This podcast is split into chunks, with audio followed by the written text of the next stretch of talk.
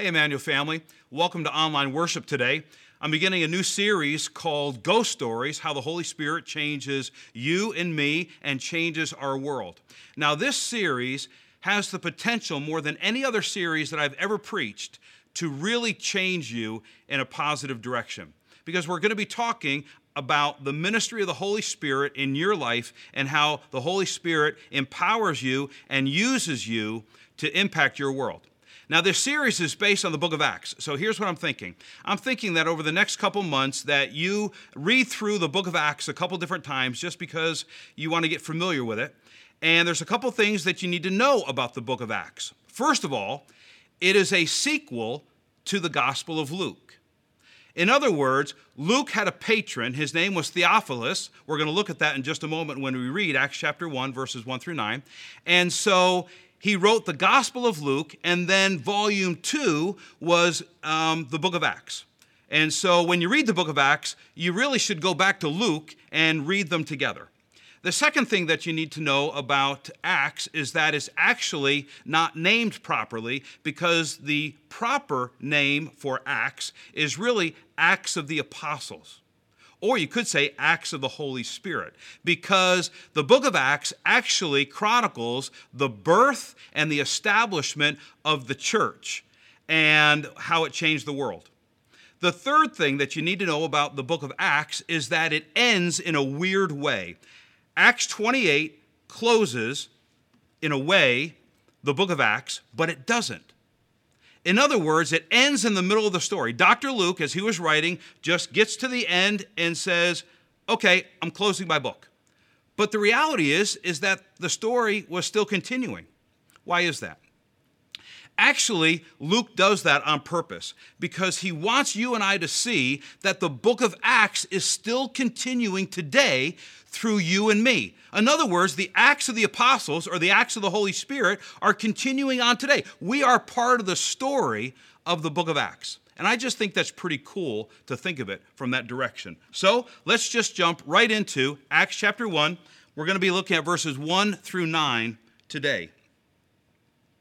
In my first book, I told you, Theophilus, there's his patron, about everything that Jesus began to do and to teach until the day that he was taken up to heaven, after giving his chosen apostles further instructions through the Holy Spirit. During the 40 days after his crucifixion, he appeared to the apostles from time to time, and he proved to them in many ways that he was actually alive. And he talked to them about the kingdom of God. Now, one time when he was eating with them, he commanded them, do not leave Jerusalem until the Father sends you the gift that he promised, as I told you before. John baptized with water, but in just a few days you will be baptized with the Holy Spirit. And so when the apostles were with Jesus, they kept asking him, Lord, has the time come for you to free Israel and restore our kingdom? They're still thinking about an earthly kingdom, but Jesus was teaching them about something much more profound, deeper, and bigger, and that is a spiritual kingdom. He replied, the Father alone has the authority to set those dates and times, and they are not for you to know. But you will receive power when the Holy Spirit comes on you, and you will be my witnesses, telling people about me everywhere, in Jerusalem, throughout Judea, in Samaria, and to the ends of the earth. After saying this, he was taken up in a cloud while they were watching, and they could no longer see him. Let's bow our heads for a moment. Lord Jesus, speak to us through your word. Holy Spirit, give us understanding to apply to our life what it means today to know you in a deep way. In Jesus' name, amen. Now, the title of my thought today is, Have you met the most important person in your life? Now, have you ever met a really important or famous person? I was in the same room as a really important person one time. Some years ago, a friend called me and said, I have some tickets. Would you like to go see the President of the United States? He's speaking over at a certain arena in our city. And I jumped on it and said, absolutely. I canceled all my appointments, and I'd never seen the President before. So I just went to go see him. I stood in line for hours being checked out a couple different times by the Secret Service, as well as the thousands of people that were, with me. And finally, we got into the arena, and we saw the president. There was wild cheering and all kinds of things going on, and it was just really, really cool. So I couldn't wait to go home to tell Holly about my day. I was in the same room as the president of the United States. Now, this was a long time ago, and it was when our girls were younger. And so she happened to be at the library, and before I could say anything to her about my day, she said, "Let me tell you about my day." Okay. She said, "I was walking into the library, and the First Lady of the United States was walking out of the library, and we met each other, shook hands, exchanged greetings, chatted for a little bit, and I told her that I pray for her and George, the President of the United States, every single day." And Laura Bush said, "Oh, thank you so much." Isn't that cool, Mark? Hey, how was your day? And I thought, I was in the same room with thousands of other people with the president. That's just kind of the way that things work with Holly. She's always running into people. For example, this isn't even part of the sermon. I just want to tell you this. Holly was on a plane one time, headed to, I think, Philadelphia. We lived in Iowa at the time, and she was looking forward to just sitting down, having some me time, and reading a book. She had some snacks with her, and this guy sits down next to her, and he's trying to engage her in conversation, and she was being polite about it, but she kept kind of looking over like, okay, yeah, hey, thanks, and go back to her book, but he wouldn't let up. He just kept talking with her. Well, then the Holy Spirit checked Holly that, she wasn't being very friendly, so she just closed up her book and engaged in this conversation. Come to find out, this man said to her, "Have you ever heard of the singing group, The Temptations?" "Well, yes, I have." "Well, I'm the lead person and the founding member of The Temptations." And Holly wouldn't believe him. She was like, no, that can't possibly be true. You're pulling my leg. And he kept going on and on and on, trying to convince her. Finally, the only way he could convince her was he just stood up in the middle of the airplane and said, "Hey, guys, come on over." And the rest of The Temptations group came on over and sung to Holly, "My Girl." Well, chaos broke out on the plane. People are clapping. People are standing up and cheering. People are crying. Can you believe The Temptations are on this flight? And it was incredible. Then he pulls out of his briefcase, after all that, he pulls out a picture of all The Temptations and has everybody sign it and then gives it to Holly. That's just kind of the way Holly's life works out. She's always running into people like that. Notice something about these scripture verses that I just read. The disciples already knew Jesus, like the most important person they've ever met. They had a personal relationship with him. They had been on the earth for 3 years, intimately involved in his public ministry. They had seen him crucified. Their hopes had been dashed that he was the Messiah, but then the resurrection happened. And now Jesus was appearing for 40 days all over the place and proving that he was in existence and he was still alive. And all along the way, Jesus is teaching them about the kingdom of God. And so they were like, oh my goodness, this is incredible. Jesus is alive. But then Jesus says something remarkable. He says, "It is necessary for me to go away. That's why I'm ascending into heaven. Because if I don't go away, then the Holy Spirit will not come." And then it all came back to them. In other words, just before in the upper room, just before Jesus was crucified, Jesus talked a lot. John records this in John 13, 14, 15, 16, about the ministry of the Holy Spirit. And they're like, oh, right. Okay, Jesus told us about the ministry of the Holy Spirit. And they may or may not get who the Holy Spirit is at that moment. But listen, here's what Jesus is saying. Jesus is saying, as important as I am to you, I'm going to be leaving and ascending up into heaven, and somebody more important is going to come and be in your life. Stop and think about that. Isn't Jesus enough? Apparently, Jesus himself said he's not enough. He needs to go away, or else the Holy Spirit won't come. Now, that's what today is about, meeting the most important person that you're ever going to meet. Have you ever thought is there more to the Christian life than what I'm presently experiencing? Yes, you pray. Yes, you go to church. Yes, you read your Bible. Yes, you try to serve as much as you can to the best of your ability. But there's a lot of Christians that feel this deep sense of emptiness or this sense of, I just thought that there would be more adventure to the Christian life, more connection with God than what I'm experiencing at this moment. It's this feeling of, I thought that there would be more that I want to tap into these next few moments. In fact, Ruth Haley Barton, in her book Sacred Rhythm, writes this: your desire for more of God than what you have right now is the truest thing about you. You might think your woundedness or your sinfulness is the truest thing about you, or your job title or identity as husband or wife, mother or father, that defines you.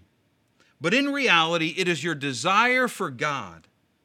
There is a place in each of us where God's Spirit witnesses with our spirit about our truest identity. Here, God dwells with our spirit. If you're interested in more today in your Christian life, then this message is for you, this longing for more. Now, this text really begs three questions that need to be asked. The first question is, why is the Holy Spirit the most important person in your life? Well, first of all, because the Holy Spirit is God. Now, let me share with you John 14:26. But the Helper, the Holy Spirit, whom the Father will send in my name, Jesus is speaking, he will teach you all things and bring to your remembrance all that I said to you. So here's what I think. I think that most of us can get the concept of God the Father. I get that. I think most of us can get the concept of God the Son. But God the Holy Spirit is kind of like this mysterious concept. A lot of people think they think of the Holy Spirit as that kind of weird relative that you have that keeps showing up at family gatherings, like Uncle Wally. I mean, he's a nice guy, but he sits over in the corner and he's eating his hamburger and people are walking by, hey, Uncle Wally, but nobody's really engaging him because he's just a little odd. Well, that's what a lot of people think about the Holy Spirit. I mean, they believe in God the Father, everybody believes in Jesus, but when it comes to the Holy Spirit, I'm just not so sure. Well, let me give you an illustration of kind of grasping who the Holy Spirit is. I have three large containers. You see one right here. I'll get to that in just a moment. But I have this one container, and this is filled with water. We call this H2O. Now, I have another container over here. This is filled with ice. And then we have this container here. This is filled with dry ice.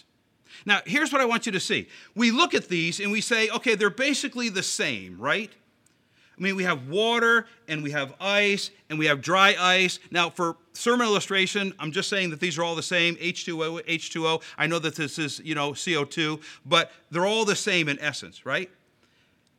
But what happens? Look at that. Isn't that pretty cool? That's the Holy Spirit. The Holy Spirit just kind of is this wind, this force in our lives that's hard to kind of pin down, but nonetheless, very, very powerful. Now, all of these three have functions, right? I mean, in other words, God the Father, the water, he's our creator. And God the Son, the ice, he's our savior. But you know what Jesus says, John 14? That the Holy Spirit is our helper. So, the Holy Spirit is God himself. That's why he's the most important person in your life. Also, the Holy Spirit is our helper. The word helper in Greek has a couple different meanings to it. It's like a diamond with many facets. So, the Holy Spirit is our comforter. He's our advocate. Now, the Greek word for advocate is lawyer. Did you know that the Holy Spirit's a lawyer? The Holy Spirit is our teacher. The Holy Spirit is our intercessor, our strengthener, and our counselor. The best prayer that you can ever pray is the shortest prayer, and that is help. Have you ever prayed that prayer?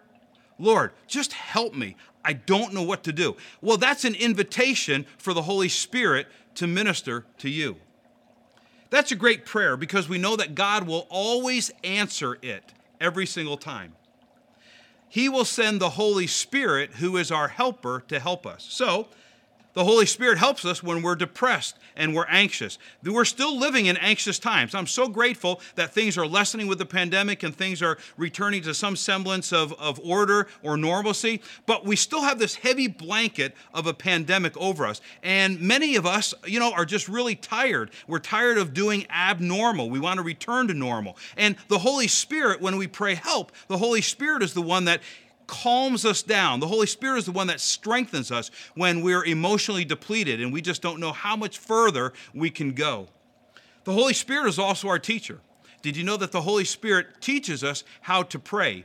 In fact, Romans chapter 8 says that when we don't know what to pray, the Holy Spirit prays for us. So when you're having a hard time putting your words together to really try to pray to the Lord and try to figure out what you're really asking, the Holy Spirit already knows because he can interpret your heart. And he communicates that to God the Father and says, here's what they really want. Here's what they're really looking for. What I've discovered is that the Holy Spirit helps us to hold our tongue when we're angry, or help us to get along with people, or help us to be a good parent, help us to be a good student, or help us to be a good friend, or help us to be a good worker. Now, how does the Holy Spirit actually help us? Well, let me just give you a personal illustration that just comes out of my life.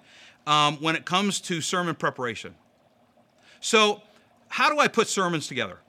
Well, oftentimes I'll just sit in the office by myself and I'll begin to think, what do I think Emmanuel needs to hear at this moment in the life of the church? And I'll pray about it. I said, Holy Spirit, just give me some thoughts. Give me your thoughts. I'll talk to the staff. I'll talk to some other people. Maybe I'll read a book and that book will capture my imagination. And then I land on a topic for a series.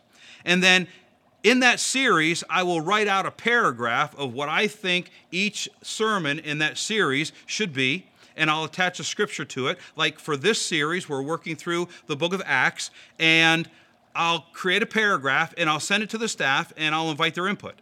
I'll say, hey, look this over, and give me some thoughts on it. And then here's what will happen. When I'll sit down for a sermon, I'm sitting in front of my computer. You know how the little cursor just kind of does this? And I'm just thinking, Lord, help me. Give me your thoughts. Give me your ideas. And here's what happens. It happens every single time.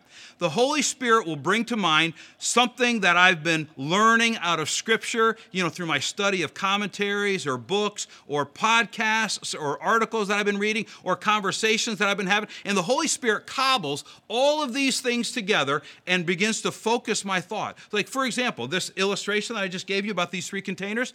Somebody a couple weeks ago sent me a message that another preacher preached and said, hey, I thought his message was really great on the Holy Spirit because I know you're preaching on the Holy Spirit in a couple weeks, so why don't you listen to that message? I did, and I thought, as soon as I saw these three containers, I thought, I want to share that with Emmanuel. So the Holy Spirit constantly brings thoughts and ideas into my mind from conversations or from things that I've read or things that I've listened to, and he just cobbles them together and creates a message. Now, here's what you need to know. The Holy Spirit is always compelling. So if I'm preaching a message and this message isn't compelling to you, don't blame God, don't blame Scripture, don't blame the Holy Spirit, blame me. Because what that really means is that Mark hasn't been listening or open to the work of the Holy Spirit. Because the Holy Spirit is always faithful to bring things together to make them compelling. So here's what I know. If the Holy Spirit will do that for me, the Holy Spirit will do that for you. Maybe some of you are thinking, man, I don't know why I can't keep down a job. I'm always being fired. I'm always being let go. I'm always being downsized. The Holy Spirit will help you to become a great employer or a great employee. He may use some books. He may use a conversation with a coworker. He may use a conversation with a boss. In other words, if you're open, the Holy Spirit is speaking all the time, bringing those things together. Some of you, your kids are going through a really challenging time, and you're thinking, man, how am I going to get my kids through this particular difficult time in my life? I don't want them to be lost to me and my family, and I don't want them to be lost to the Lord. If you're listening, the Holy Spirit will bring something, an article that you read, or the Holy Spirit will, you're listening to Christian radio, and there'll be a song that the Holy Spirit will strengthen you with. The Holy Spirit will just bring all of these things into your life to teach you how to get through whatever you're going through at that moment. Now, Why is the Holy Spirit the most important person in your life? Well, because he's God and because he's the helper. But guess what? The Holy Spirit is also the one who teaches you and reminds you of the things of Jesus. Now, here's what's really important. You got to read the Bible in order to know what Jesus said. So they kind of go hand in hand, right? But the more you read the Bible, the more you're inviting the Holy Spirit to bring at critical moments in your life scripture passages of what Jesus said. So here's what I've been thinking. Are there some things that maybe you need to hear, that I need to hear, in this moment from Jesus? I just came up with 3. How about this? Do you need rest? Listen to Matthew 11:29. Jesus said, "Take my yoke upon you and learn from me, for I am gentle and humble in heart, and you will find rest for your souls, for my yoke is easy and my burden is light." Friend, if you need rest today, you just lean into the words of Jesus. Allow the Holy Spirit to remind you of what Jesus said, and allow the Holy Spirit to speak to you, and just enter into the rest of the Lord. Also, some people are feeling lonely. So listen to the words of Jesus. Be sure of this. I am with you always, even to the end of the age. There is never a moment in your life in which the Holy Spirit is not with you. Jesus promised that he would never, ever leave you. And so you may feel lonely, but just because you feel lonely doesn't mean that you are lonely, because Jesus has always promised to be with you. Here's one last thing that the Holy Spirit will remind you of. Do you need some peace? John 14:27, peace, Jesus said, I leave with you. My peace I give you. I do not give you as the world gives. Conditional. Do not let your hearts be troubled, and do not be afraid. The peace that Jesus wants to give you through his Spirit is the kind of peace that isn't manufactured. It's the kind of peace that comes when you rest in the arms of your loving Father and release control and surrender to him. Now, there's a second question that I want to ask you, and that is this. Have you ever been filled with the Holy Spirit after you accepted Christ? What? What are you talking about? I thought we were filled with the Spirit when we did accept Christ. No, that's not always true. The infilling of the Holy Spirit is not automatic. Now, Acts chapter 19, verses 1 and 2 says something very, very fascinating. The Apostle Paul is traveling in Asia Minor, and he's come to a place called Ephesus. And he asked these Ephesians a couple questions, like, Paul traveled through the interior regions until he reached Ephesus on the coast, where he found several believers. Did you receive the Holy Spirit when you believed? He asked them. No, they replied. We haven't even heard that there is a Holy Spirit. Oh, wow. These people were Christians. These people believed in Jesus as Messiah, but they had incomplete knowledge of who Jesus was, his death and his resurrection, and they didn't know anything about the Holy Spirit. So here's what the Apostle Paul did. The Apostle Paul gave them some basic teaching on who the Holy Spirit is, and completed what they didn't know about Jesus, what it meant, his death and his resurrection, and then he laid hands on them, and then he prayed for the Holy Spirit to come upon them, and guess what? The Holy Spirit did. And they were blessed beyond belief. The Holy Spirit is like an upgrade. Have you ever gotten an upgrade? Some years ago, Holly and I were in San Diego, and we were on vacation, and we wanted to travel from San Diego up to San Francisco and take the Pacific Coast Highway. And so when we got to the airport, I had already prearranged to rent a car from, I think, Enterprise or Hertz or something like that. But when we got to the car rental place, they said, hey, good news, we're giving you an upgrade. I'd gotten this little compact car, and they said, we're giving you a brand new Ford Mustang. And I thought to myself, a Ford Mustang driving on the Pacific Coast Highway, I love that upgrade. For the Ephesians, the Holy Spirit was an upgrade. And my question to you is, do you need an upgrade? You may be a Christian, but that doesn't necessarily mean that you've been filled with the Holy Spirit. Well, I'm going to talk more about this next week, about how to be filled with the Holy Spirit. But in the meantime, just consider this. I think everybody should ask to be filled with the Holy Spirit. I think everybody should wait on the Lord. His timing is his timing. You may pray and immediately be filled with the Spirit, or you may pray and it may be next Thursday. when you're filled with the Holy Spirit. We just can't make God a vendor. We just wait. You know, the disciples waited 10 days to be filled with the Holy Spirit.